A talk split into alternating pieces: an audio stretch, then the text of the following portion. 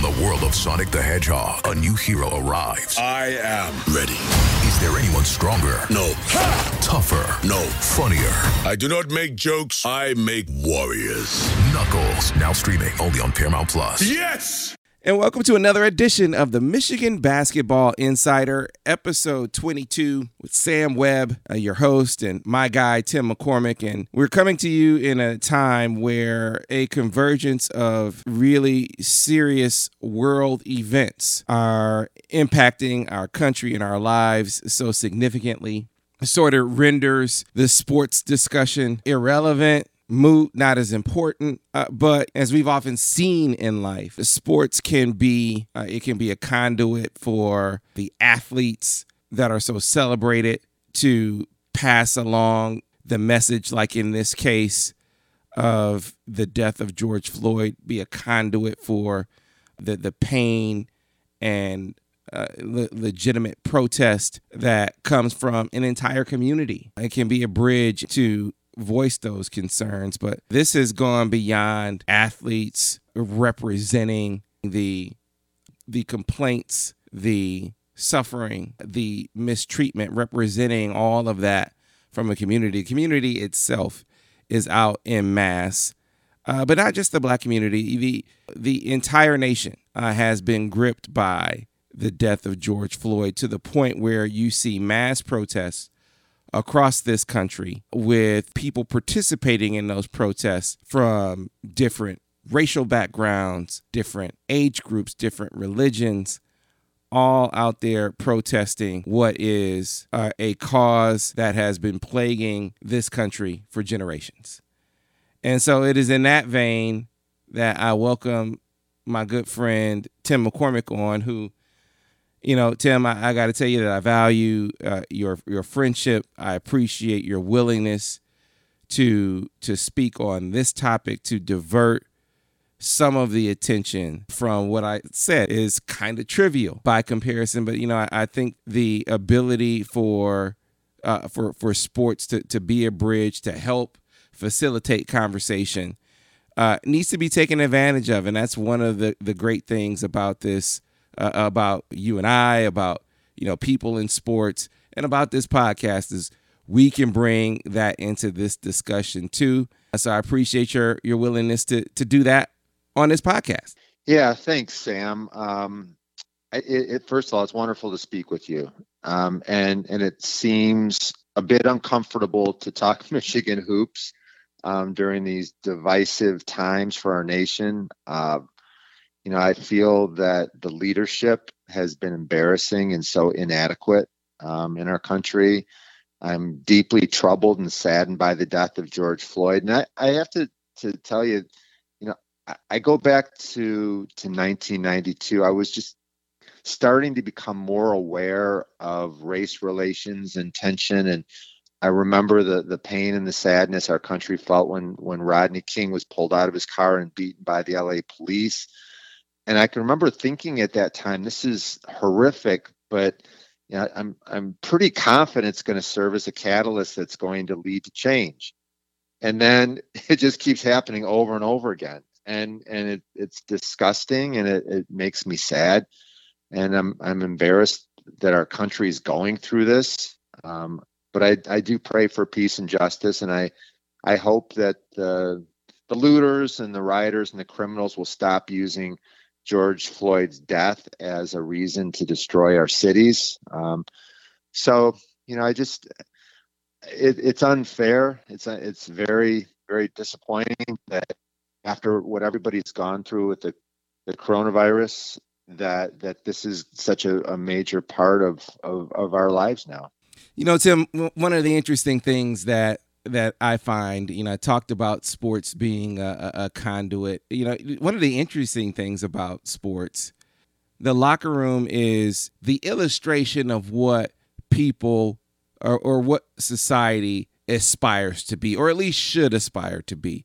You go into a locker room, a football locker room, a basketball locker room, you have guys of different racial, different religious, different socioeconomic backgrounds. Now, you know, you get into a, uh, you know, one of those locker rooms, a level of affluence uh, has been achieved by all, but the the backgrounds from which they came are all different, and yet here they are together. the The camaraderie uh, is on a different level uh, than you find typically in in society. So I, I, you know, I'm not surprised that in a locker room setting, in some ways, might make you oblivious to the going on, some of the strife when it came to race relations that were going on outside the locker room. But it, it gets back to one of my original points is I wonder if you feel like athletes can be uh, one of the real beacons uh, of change here as well, using their platforms to help forward this cause, to help amplify this cause. Because I mentioned, you know, the community the nation is out there in mass. And so giving voice, lending voice to the issues themselves, but celebrity can be powerful. And so amplifying claims, buttressing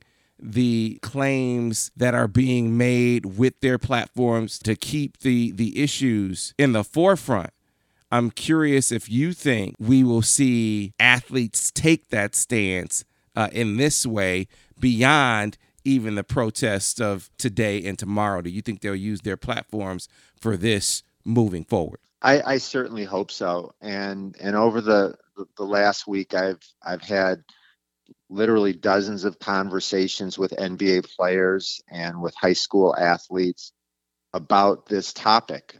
And you know the the um, the locker room is, really a wonderful place during formative years to get to know people of other races and cultures. And and you know I I I I like to think that because of the fact that that that growing up around basketball that so many of my best friends are African American and from different different nationalities that you you have the ability to to learn different perspectives and become you know much more colorblind. Um, I, I, also know that it's it's almost a, a, bit uncomfortable because being a white person, I've never been pulled over because of the color of my skin by mm-hmm. a police officer, and mm-hmm. and you know there's a lot of things that the history of my family I, I don't really feel qualified to, to talk about, but you know right is right and wrong is wrong, and and I um I do I do take great pride in watching so many of of my my my basketball brothers stand up and make a statement and and and serve as that catalyst for change. What do you what do you say to people, uh, Tim? Who and I'm sure you've heard this before, as many athletes here. What do you what do you say to people who say stick to sports? I only want to I only want to see you running up and down the basketball floor. I only want to see you, uh, you know, talking about the basketball games. What do you say to people who feel that way? Yeah, it, it's a ludicrous statement. Um, you know, we're all qualified to have an opinion, and and your lens is based on your life experiences. And you know, the the truth is, if you look at Twitter and Instagram, the the, the athletes of today have an amazing opportunity to to to share strong opinions because people follow athletes. Athletes are role models and heroes, and and and and I do think that by by muting your voice, you, you are you are ruining a tremendous opportunity to to reach people that are trying to figure out what their opinions are. They're trying to to look through all of the details and figure out exactly um, what normal what normalcy should look like. Um, you know, we we want our athletes to be people of integrity and and the athletes are held to very high standards. And and so i i applaud any athlete that that is willing to stand up and say here's what i believe and here's why i believe it. Yeah. Strong. Tim uh, is one of the reasons why you know i appreciate doing this with you and certainly uh, appreciate our friendship because you can take uh, you know obviously you can you, you can certainly have a conversation uh, be just between you and i and and, and bring our life's perspectives, but you can take us into a locker room. You can take us into the league and uh, and take us into the uh, into the minds, what's on the minds of the players uh, in the game right now, and the, the players that that you play with uh, in, in, your day. One of those players that you played with in your day uh, was was Terry Mills. You know, as you were going out, he's coming in to the University of Michigan. Uh, I believe Terry was the number one, certainly the number one player in the state, maybe the number one big man in the country coming out of Romulus. I'm curious what you remember, what you recall about Terry Mills around that time as he was coming into Michigan and what you remember about him as a pro. Well, I, I, I knew he was uh, first team All American in high school um, and, and the best player by far. And when I met him, I knew he was a Michigan man. And, and he just he just maximized his abilities. He he worked so hard. Um, I, I was immediately impressed the first time I played against him that he could shoot the ball like nobody's business. And and I fancied myself as being a really good shooter that never had a chance to shoot from the perimeter because big guys go inside. And and as I watched and enjoyed his career, um, he became one of the first true big men that that could be equally effective in the low post, but to be able to step out and knock down threes. And and really, if you look at the the way the NBA is played today, big men at the stretch four position um, are a great asset. T- Terry was ahead of his time. He was really one of the first big men that that was put into that stretch four role. Yeah, absolutely. He came to be known uh, coined by George Blaha as Three Mills, and I I still call Terry Three Mills uh, to this day uh, because Terry could really shoot it, and you you seized upon a, a, a, noteworthy point. He said, you know, they wouldn't let him shoot.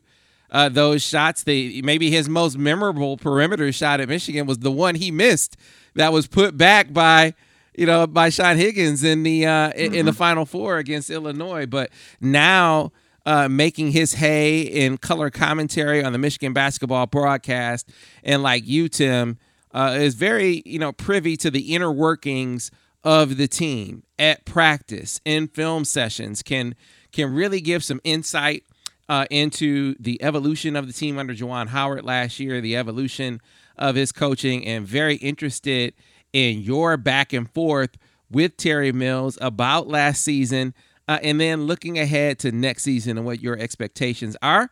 So pleased to be joined by one of the best big men in Michigan history, and you know, putting him next to another one of the best big men in Michigan history. So we're bringing Terry Mills onto the show. And uh, Tim, uh, Terry, I'm curious during the the process. I know Tim, you had impact on Juwan Howard's recruitment. Did you guys cross paths while Terry was getting recruited? Uh, Terry was a, a, young buck coming in as a high school superstar, and and I met him at that point. But really, the, the, the time that I remember the most was in September of Terry's freshman year. Um, before I headed off to NBA training camp, I always loved to to get some up and down run with with the new coming players and with with the, the Michigan players. And I can remember um, the first time I played against Terry, I was just so immensely impressed with the whole class. Um, Gary Grant was the star, but but Rumeal Robinson was so smooth. Mark Hughes had the high IQ. Um, Glen Rice was one of the smoothest freshmen that I had ever seen. Um, Loy Vaught, I didn't even want to cover. I could not keep him off the glass. but but I was um, I was I was most impressed with Terry, his versatility, and I was so happy because he he was shooting deep, and and I I didn't want to bang with Loy inside, so I, I covered Terry on the perimeter, and I thought, you know, Coach Frieder, Coach Fisher, they're they're not going to let him shoot those threes, and and um, but but Terry, I, I I had some amazing memories playing against you when when you were when you were just a freshman. Yeah, I remember those times, Tim, and uh, I'll tell you what, it, it paid dividends for uh, us players that made it to the next level with, you know, guys like yourself coming back, playing at Chrysler, getting us prepared, also getting yourself prepared to, you know, go to training camp. And, uh, you know, it just gave us a measuring stick uh, of where we needed to be. And, uh, like you say, you being an inside force and how strong you were, I'm, I'm kind of like, I got, I got a ways to go here. I'm, I'm being smart about it and saying, hey, this guy is hard to cover. He's a strong guy inside. I've got a ways to go. So, I mean, I think that a lot of players probably looked at it that way as saying, hey, this is a measuring stick. If we want to get to that level, we've got to be this good. Yeah. yeah, and I um I learned from from Phil Hubbard. I remember when I was a freshman, he came in and schooled me, and and that that's a nice nice it, it's a nice historical context. And and do you do you keep in touch with with the guys from your '89 team, the greatest team in Michigan basketball history, and, and what are they up to these days? Yes, I do. I, I talk to them all the time. I reach out to them. Me, Glen, and and Sean was just on a uh, Zoom podcast with Steve Bardo. Uh, reach out to Mike Griffin. All of those guys, we still stay in contact. I talk to Mark Hughes quite a bit. So, you know, we kind of cross paths. Demetrius Calip, I talked to him about uh, two or three days ago. So, I mean, we all stay we all stay in contact, and he's doing well now. And uh, it was good to see. You know, he was battling, he had a little stroke there, and you know, I could tell he was getting better because his speech was a lot better. And I was like, it sounds like you're doing good. And he's like, he's he's coming around and he's doing well. Yeah, you know, it's it's not lost on me how much pride both of you guys expressed when you heard that Juwan Howard was named the uh, head coach for the University of Michigan. That's a a, a guy from the player fraternity, uh, a guy from the big man fraternity. And, and, so, you know, the excitement is one thing, but to see it in practice, neither of you guys had any reservations about what kind of coach he was going to be. Anything he didn't know coming in, he was going to get, which brings me to why I wanted to pick you guys' brain, uh, brains. Uh, as you sat and watched practice, watched him coach the team over the course of the year. I- I'm curious where you guys kind of saw the the biggest growth, the biggest evolution. Where did he change the most, maybe? Uh, over the course of the, of the season, uh, you know, first with you, Terry, and then uh, then I'm interested to hear what you think, Tim. Well, well, the growth that I've seen in Juwan was just his player communication, first of all, that he had with the players, especially with the younger players, and also just being a, a player that is implementing offense of the NBA. Every kid that comes in and plays college basketball right now wants to play in the NBA.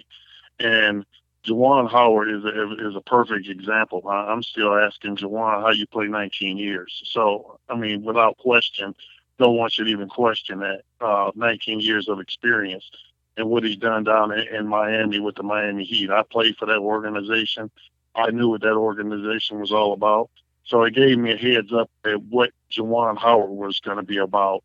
And I tell you what, he hit the ground running. And uh, I, I love what he's doing. It's not, it's not going to do anything but get better. And, you know, you, you, you talk about that time and being influential at Juwan coming in. I'm sure Tim got that phone call because I called Tim.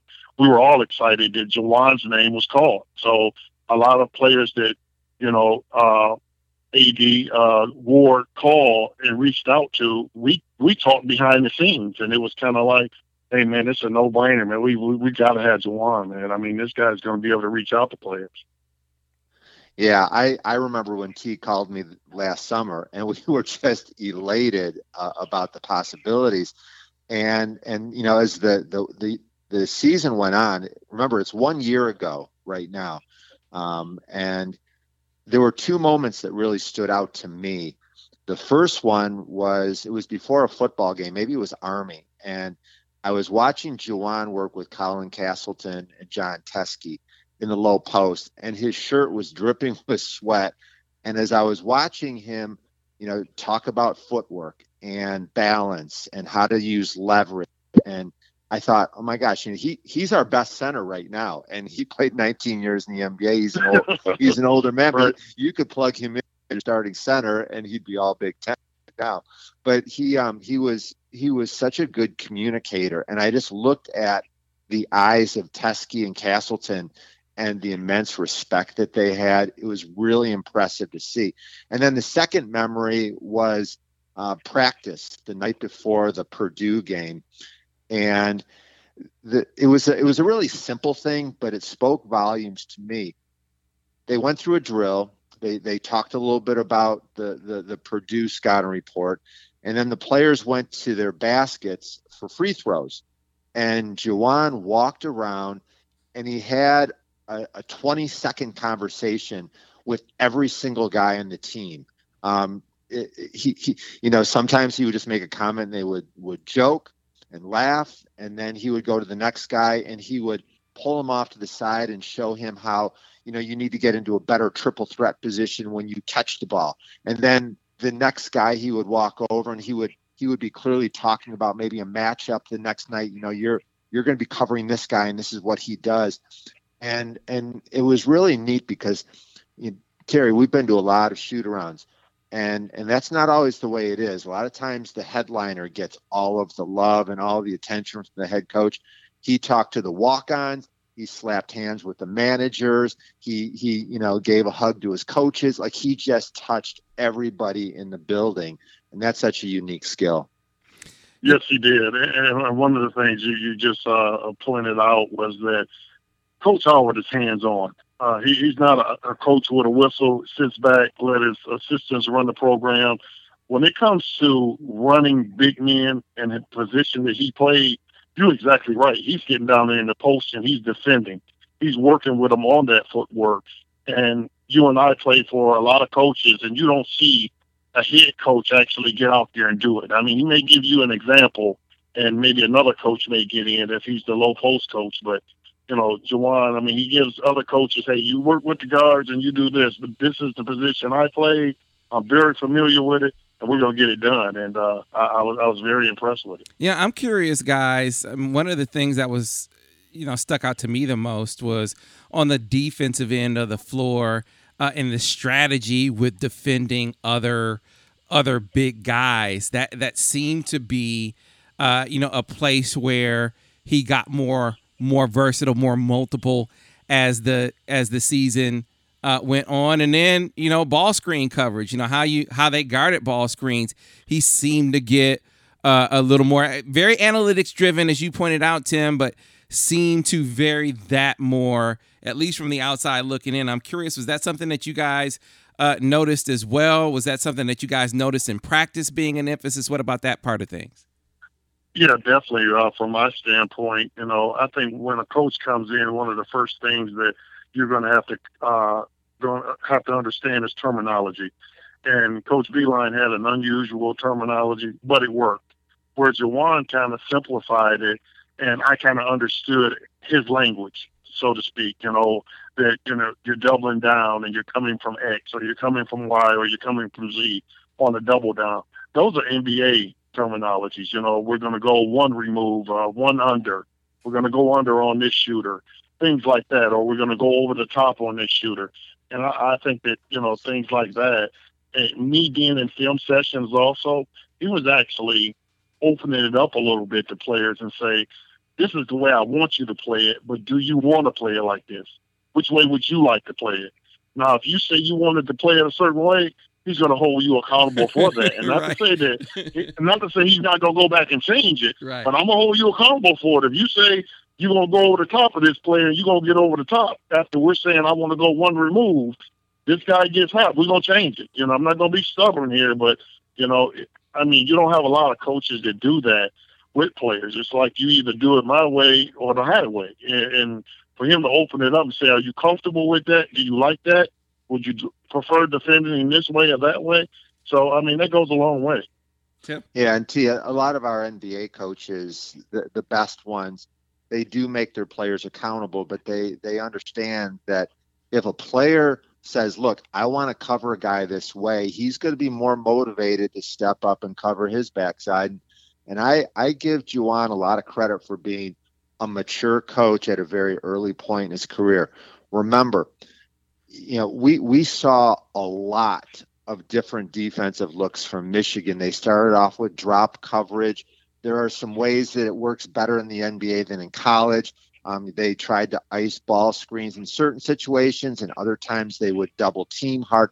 And and so what I think that Juwan was doing was realizing that that he may struggle in some games as they get used to some new techniques, but over the course of the year, having a deep defensive playbook would really benefit them down the stretch. Should you ever set foot outside of the hotel, you will be shot. Don't miss the new Showtime limited series based on the international bestseller. For the last four years, I've been a prisoner. Why are they keeping you here? Starring Emmy Award winner Ewan McGregor. This is the brave new world that you dreamt of. Be very careful. You are still a prisoner here. Everything in this new world comes at cost. This is still my country. A Gentleman in Moscow, now streaming on Paramount Plus, only with the Paramount Plus with Showtime plan. You know, looking ahead, guys, uh, you know, we have you know, first looking back to last year and seeing how some guys sort of came out of their shells, grew into bigger roles. Guys like Eli Brooks, Brandon Johns, uh, they were bigger presence presences on on, on the floor for Michigan, uh, and now they're going to be charged with being uh, bigger still. So I, I'm I'm interested in your thoughts specifically on on Brandon. Uh, you know, a guy who we saw at times really, uh, you know, be assertive on the floor, be a presence for Michigan on the floor. Now, again, he he was a new guy in that role, so it wasn't like every game. But as you look at how he came out of that shell over the course of the season, what what kind of work did you see done with him in practice, and then what do you kind of see on the horizon for him this coming season?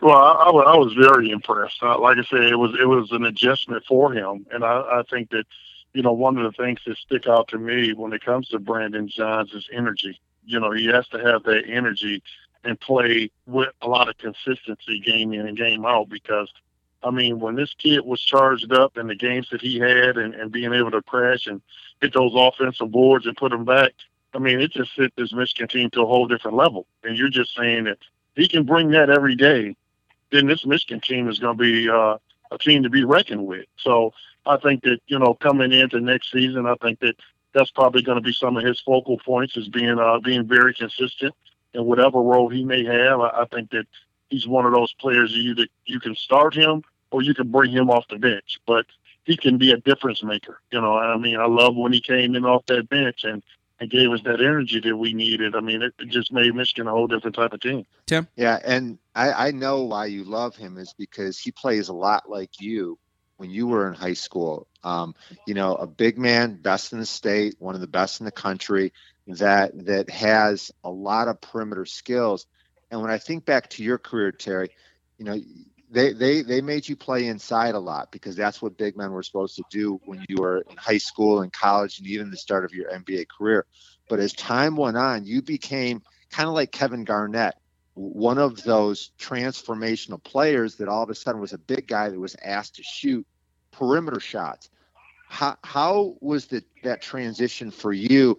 And have you ever had a chance to talk to Brandon about that? Because you know he, he's being asked more and more to be that stretch four like you were. Well, that transition, I'll tell you what, it, it was very hard to accept. I mean, Doug Collins was a coach that introduced me to that.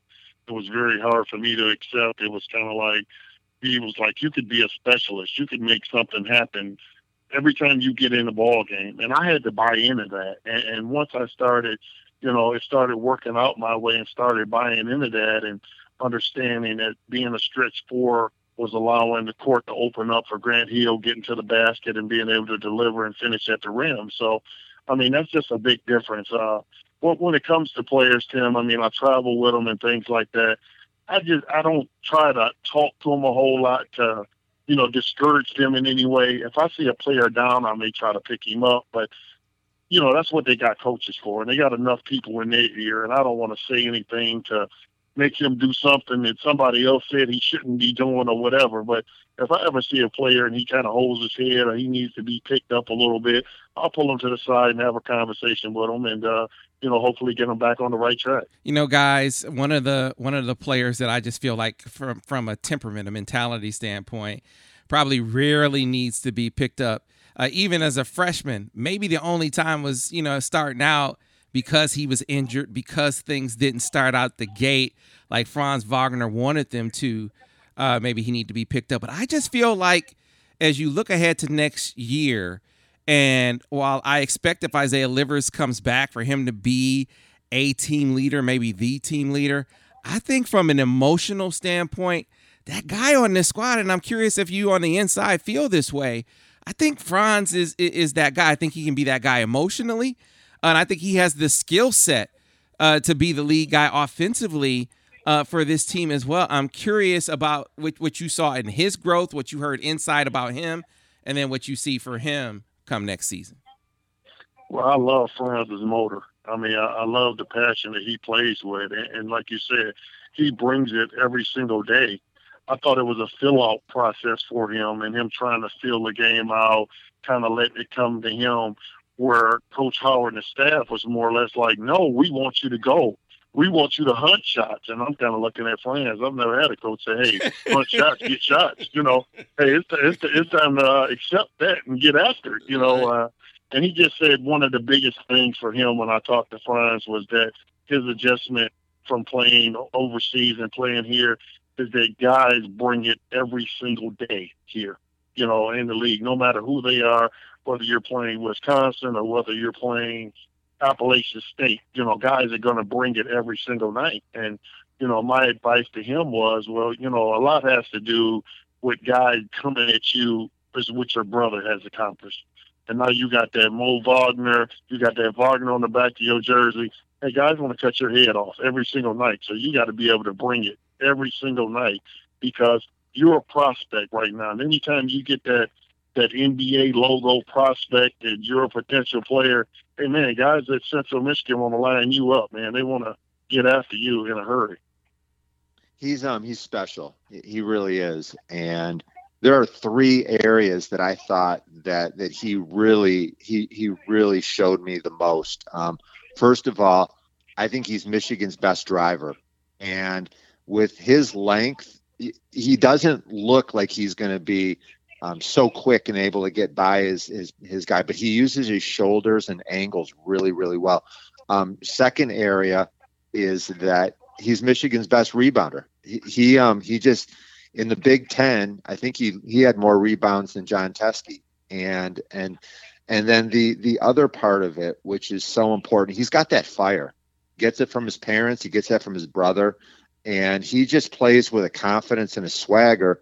When when you go into Mackey Arena or Assembly Hall, he's the kind of guy that that builds confidence, and you say, yeah, you know, we're going to be good. I'm with Franz, and and I also think that that um, because of his wrist, he he never really had confidence in his perimeter game.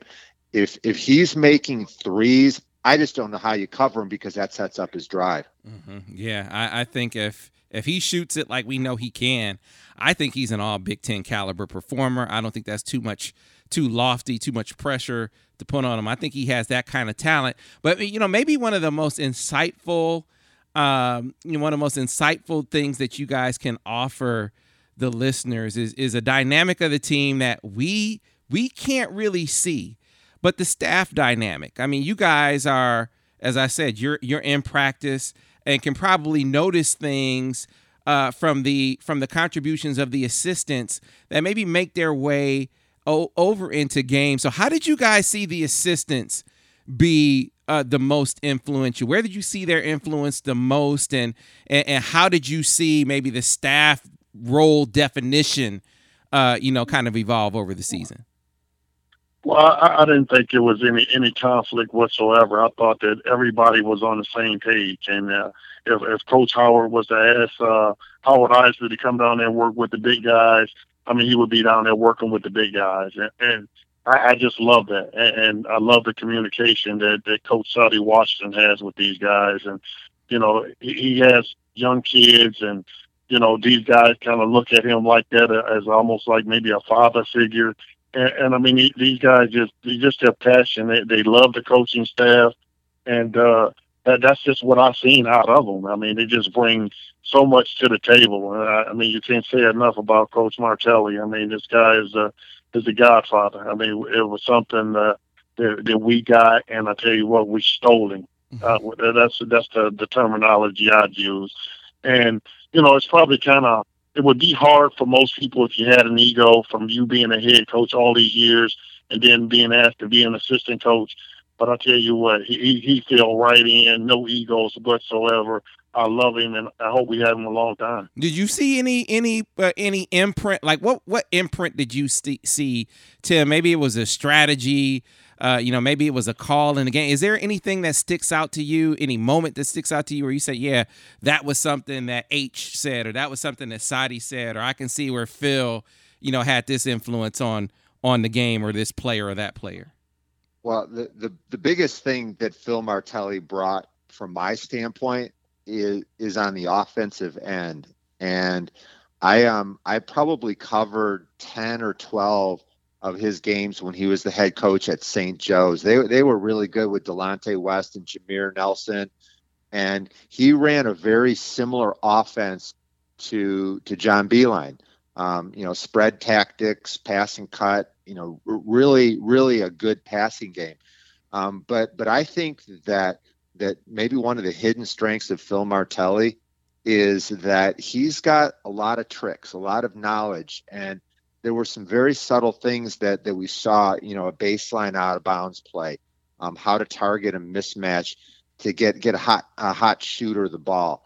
Um, he's just he's he's he's done so much, he's seen so much, and I I think that that that sage wisdom was really special. And you know, to add on to to what Terry said, when when you look at the landscape of college basketball, there's a lot of coaches that are yellers and screamers. And and millennials do not buy into that very well at all. They want people that are going to look them in the eye and talk to them like a man. And and Michigan does not have any yellers and screamers on their staff. They've got, you know, mature guys that will have a conversation. They're you know, they're under control, and I think that they fit Juwan's personality so well. So let's let's close yeah, this. Think, okay, yeah. go ahead, Terry. Sorry about that. No, I, I think you, Tim, you hit that right on the head. That that's exactly what it was, and, and and you want to talk about that experience that Coach Martelli had. I mean, you talk about managing the ball game. I mean, you're talking about a guy that you know knows timeouts, knows situations, probably without even looking at a piece of paper. You know, just hey, we got a timeout, get a timeout here, and those are things that Juwan will get better at as you know as his uh, coaching career continues. But you know, you got a guy with that type of experience. I mean, hasn't been a, a situation he hasn't been in. So, in, in closing, fellas, uh, let's let's assume for the sake of argument that that Isaiah Livers is back. So let's just stipulate that he he comes back. We don't know for sure what he's going to do. I don't know if you have any opinions on that. Uh, but assuming that he's back, you know, what's your what's your outlook for for this team next year? What is the ceiling for this team next year in your eyes, Terry? Well, for, for me, I mean, I, I think we've got to be one of the tops, you know, uh, in the Big Ten. I mean, Michigan has got a very, very versatile team, and if you look at the way Coach Howard is recruiting and his staff, is that you got guys. You're talking about combo forwards. You're talking about combo guards. You got guys that can play multiple positions, guard multiple positions. And then when you talk about a guy like, you know, Isaiah Livers, I thought he was probably one of the most versatile players that we had. I mean, he fought injuries all season long, but you could e- easily put him on a two, three, or four, depending on who they were throughout the season. So I think that him going forward, I think that I don't know what they're going to do as far as you know coming in, working out. I, I don't know if it's going to be on Zoom. I have no idea. One thing I do know about this kid he will pass the intelligence test and he will pass the likeness test. So if you're judging it on that, he will get drafted. But I think that they probably want to see more, and uh, that's what what it's going to be about. You know, he's going to have to uh, get out there on the floor, show what he's all about. But like I said, I, I don't know what's going on and how that draft is going to be uh, for, uh, go on this year. Tim, one through four, Michigan's loaded with depth and versatility. I think that that the key player is Hunter Dickinson. Um, he he has NBA potential, but but also there are times that it's a massive jump for freshmen, and and so you know does he come in as an All Big Ten center? That possibility exists because when you look around the league, a lot of the best big guys are now gone. And and if you if you add Austin Davis to the mix, that twosome right there has an outstanding chance to be the best center position um, tandem in the conference. Wow, Tim uh, and Terry, that was everything that I thought it would be. Bringing you guys together to to take us inside, to take us inside practice and uh, reflect on how things unfolded over the course of the season. Uh, you guys are terrific uh, together appreciate you taking the time out of your day, Terry, to to join us. Uh, just want to say, you know, stay safe out there. So much going on in the world. Hopefully, you and your family uh, stay safe out there. But appreciate you taking the time to come on this podcast and and lend your insight into Michigan basketball. Thanks a lot for your time. Appreciate it. Yeah, anytime, man. Uh, you know, I'm just a phone call away, man. You call me and I'm on it. Thanks, T. All right, thanks, Jeff. And we're back, folks, here on the Michigan Basketball Insider, and so great. You know, first of all, Terry is a you know is a friend of of, of ours, and certainly brings a level of insight into the program because he is so close and travels with them. Tim, uh, that you know you can really get a feel for how things evolved as far as far as the player coach relationship last year. This is to your point the kind of coach player dynamic that really fits in with this generation, the one that that Juwan Howard, the coaching sort of temperament that he has on the sideline. Well, it, it's um it, it is good insight and and the, the the players today want to be coached to get to the highest level and and that's that ultimately that's what makes Juwan you know so attractive as a coach he he's a hard worker. He understands the fundamentals. He's paid his dues. And the high school recruits, I'm talking about the very elite ones, are saying, for 19 years you hung around with the LeBron James and the Dwyane Wades of the world. I want to learn what kept you in the league for nearly two decades. I want to learn what it takes to get to the highest level. Absolutely. Well, speaking of recruits getting to the highest level, we know that Juwan Howard coming in the door uh, said, look, he's going to recruit anyone that he feels can uh, can help the University of Michigan. It doesn't matter, you know, how highly ranked they are or who he's recruiting against. If they're a one and done, if he thinks that that guy can help Michigan, he's going to recruit him. And so it should come as no surprise that he is back out chasing uh, guys of the five star variety. And I got a chance, as did you, got a chance to see him observe a couple of those targets for the first time uh, at the NBA Players Association Top 100 camp. Uh, you know, a couple of guys that he is in the thick of it for.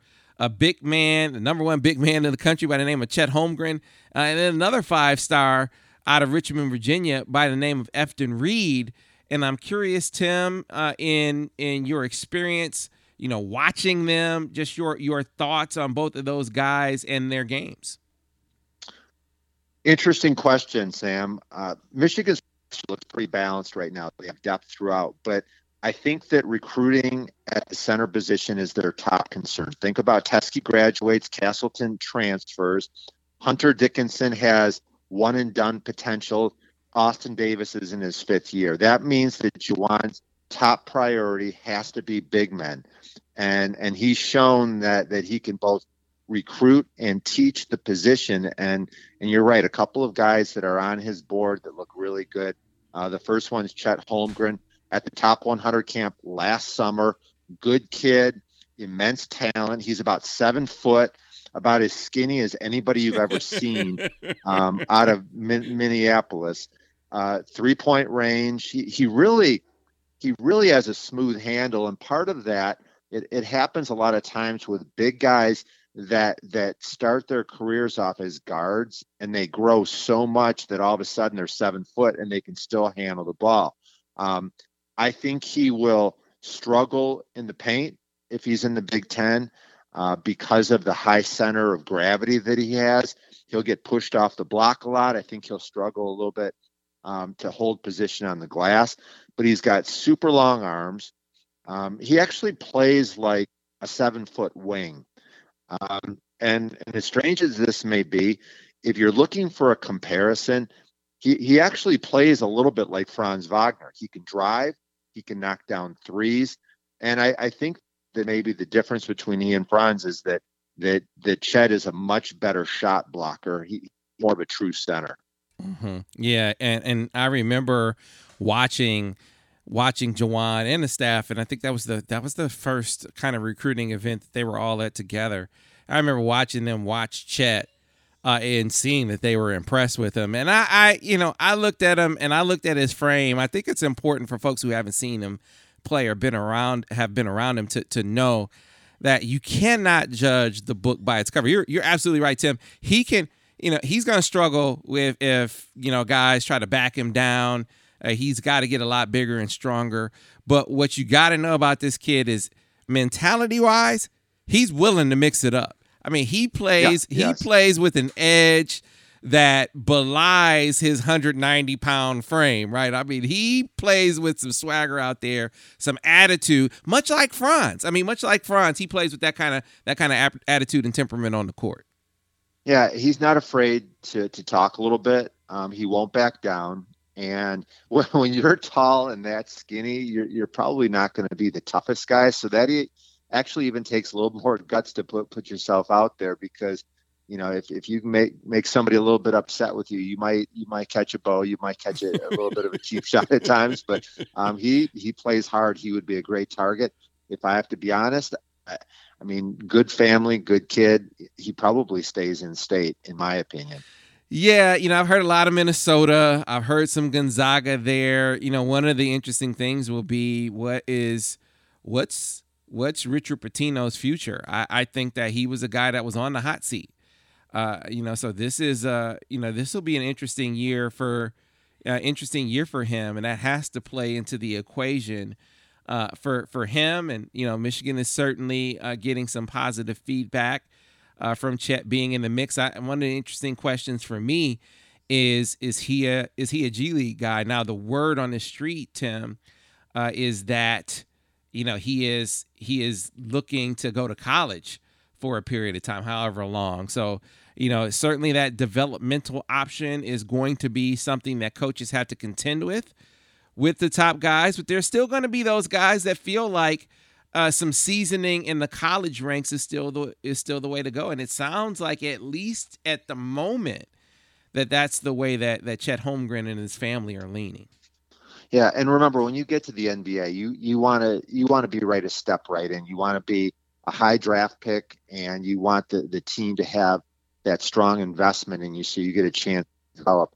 You know, when when you get to the NBA, though, those those are a bunch of men. They're they're they're big and they're strong and they're physical, and and to go in there with a young man's body instead of a man's body, it, it, it's it's going to bring some real challenges if he's not physically mature. So, Tim, what about Efton Reid? What did you think of Efton? A good prospect, nice size. I thought at the top 100 camp, he didn't really shine or stand out, but I don't necessarily think that's a, a negative on him. Uh, sometimes a big guy will play on a team in a camp setting in which the ball just does not move a lot. Um, you know, sometimes they're surrounded by dribblers and shooters, and and so I, I thought it I thought it was a little bit unfair for him. But I, I like I like the fact that he uh, he played pretty hard. He's from Virginia, and he spent a week at UVA. Um, so it seems like a, a really nice fit there. I didn't know him well enough, but some kids just want to get away from home, so maybe that's him. But I think he's got good potential. Does not seem like a one and done player, and and at times it seemed like he was playing at 70 or 80 percent. But you know, some guys that's just the way they they they play. They do things so easy. Um, they they almost play effortless, which makes them look like maybe they've got they've got an extra gear. Um, but I, I I liked him. I thought I thought he's a good player. He could knock down a perimeter shot too, Mhm, which mhm. you know in a camp setting you don't really you don't really see that a lot. But yeah, I, I liked him. I liked him a lot. So what about what about this, Tim? I mean, we've talked so much about the impact of of the coronavirus on on guys and their outlook when it comes to going to the pro ranks. I mean, this is uh, uh, you know this is one of the things that is impacting Isaiah Livers for for instance. I mean, just the inability to really uh, showcase his talent to to teams. They got to go off of film. Well, you know, recruiting from from both sides of things. You know, players can't get out to uh, you know to visit campuses and will not be able to get out to visit campuses this summer. And coaches don't have the opportunity to get out, uh, at least uh, you know to, to to scout these guys at at at tournaments. And I'm curious, what impact do you think that's going to have on the recruiting process? Wow, uh, that's an insightful question, Sam. I, I like it. R- recruiting in a COVID 19 world is going to be a lot different. I expect many changes. First of all, the July recruiting window has been eliminated. Uh, August is up in the air. We're waiting to hear from the NCAA. So, my prediction is that this year we're going to go old school and the high school will become the center of attention. You're going to have open gyms, hopefully this fall, that will be filled with college coaches like it used to be. Um, I remember my junior and senior year of high school. You know, we I would just be scrimmaging with my buddies in in the gym after school, and Dean Smith would be there, and and it was just it was kind of uncomfortable that such an iconic guy would have to hop on a flight just to watch an open gym with no structure, no coaches. Um, but that's the way it used to be and and then the high school coach is going to be the key contact again which is i think is really healthy. And then friday night bright lights high school game you're you're going to have a loaded arena with big time college coaches. They're going to fly in for a game and then fly back to be with their team on saturday for the college game. Uh, the, the end result probably looks like this. Fall visits and tailgates before football games may be in jeopardy. Mm-hmm. um, you, you may be more college decisions in the spring like it used to be. And then you also might see some of these these um, elite recruits just say, you know, I'm not even going to risk it. I'm going to go to the G League. And then Sam, another reality is that I'm I'm kind of anxious to see, you know, there's no spring or summer basketball. High school tournaments did not finish and and so what's the impact on on a lot of these high school players for for a lot of them they've just been sitting around for three months. They've been eating and playing video games and staying up late at night talking to friends or, or going on social media. Does that impact their development? Um, and i think it can. For for some maybe maybe it's good just to get away. Mm-hmm. um, and for others they might need some work and it's a struggle. You know, I, I was thinking a little bit about, you know, the value of two sport athletes and, and uh, avoiding some of those overuse injuries. I was thinking about when um, when I got to the league, I had a chance to meet some of my heroes that played for the Pistons, like Dave Bing and Bob Lanier and Curtis Rowe and Willie Norwood, and you know so, some of those names that make me smile. And and a lot of people may not realize that when they ended their NBA season, they got another job. You know, Dave Bing worked at a bank. And and and so it's not all bad for bodies to just get away and rest and recuperate a little bit after a long season. Yeah, uh, you know we will we will be uh, watching and and I mean and not just in basketball, you know, football, all the the off time that players have, really be watching not just from an you know a a preparation and you know a conditioning standpoint, where players are, but skill skill wise, you know, is there any erosion uh, at all from the downtime that they they've had? Tim, I think it's a it's a great point and something that we have to be on the lookout for. Uh, and I'm curious also the the impact on the recruiting process. I mean, will will coaches going back to as you as you termed it the old school and being more in the high school gyms uh, will that encourage them to try to make that a greater part of the model? Again, we have heard coaches talk in the past about, uh, you know, recruiting reform and ways in which they can make it better. Uh, you know, is this one of those things that they will feel like uh, makes it better, or will they feel like, ah, oh, man, you know, the opportunity to see all these guys in one place, uh, you know, more often on on the AAU circuit you know, maybe that'll still be the way to go. Time will tell, Tim. It'll be something interesting to be on the lookout for. But let me say again that, you know, I appreciate you, my guy. I appreciate your willingness to, uh, you know, to really delve into some some very serious topics. Uh, and then I, of course, I appreciate your insight on uh, on Michigan basketball, on all these basketball matters, uh, because you know it's it's very very easy uh, to to just be that. And I'm not critical of players that that decide that they want to do that, uh, but you're showing the versatility and the willingness to show it here on this podcast. So I appreciate that, my man. Thanks, Sam. And, and, in this world of uncertainty and craziness right now, it was fun to take an hour and talk about Michigan hoops with you. Thanks so much. All right. Until next time, thanks for listening to the Michigan Basketball Insider. Baseball has begun, which means you need to listen to Fantasy Baseball Today in 5, part of the CBS Sports Podcast Network. Join Scott White, Chris Towers, and me, Frank Stampfel, every Monday through Saturday as we deliver all of your fantasy baseball needs in just five minutes. We'll break down the biggest performers, news, and prospects who could make an impact this season. Make sure to download and follow on Apple Podcasts, Spotify, the Audacy app, and everywhere else podcasts are found.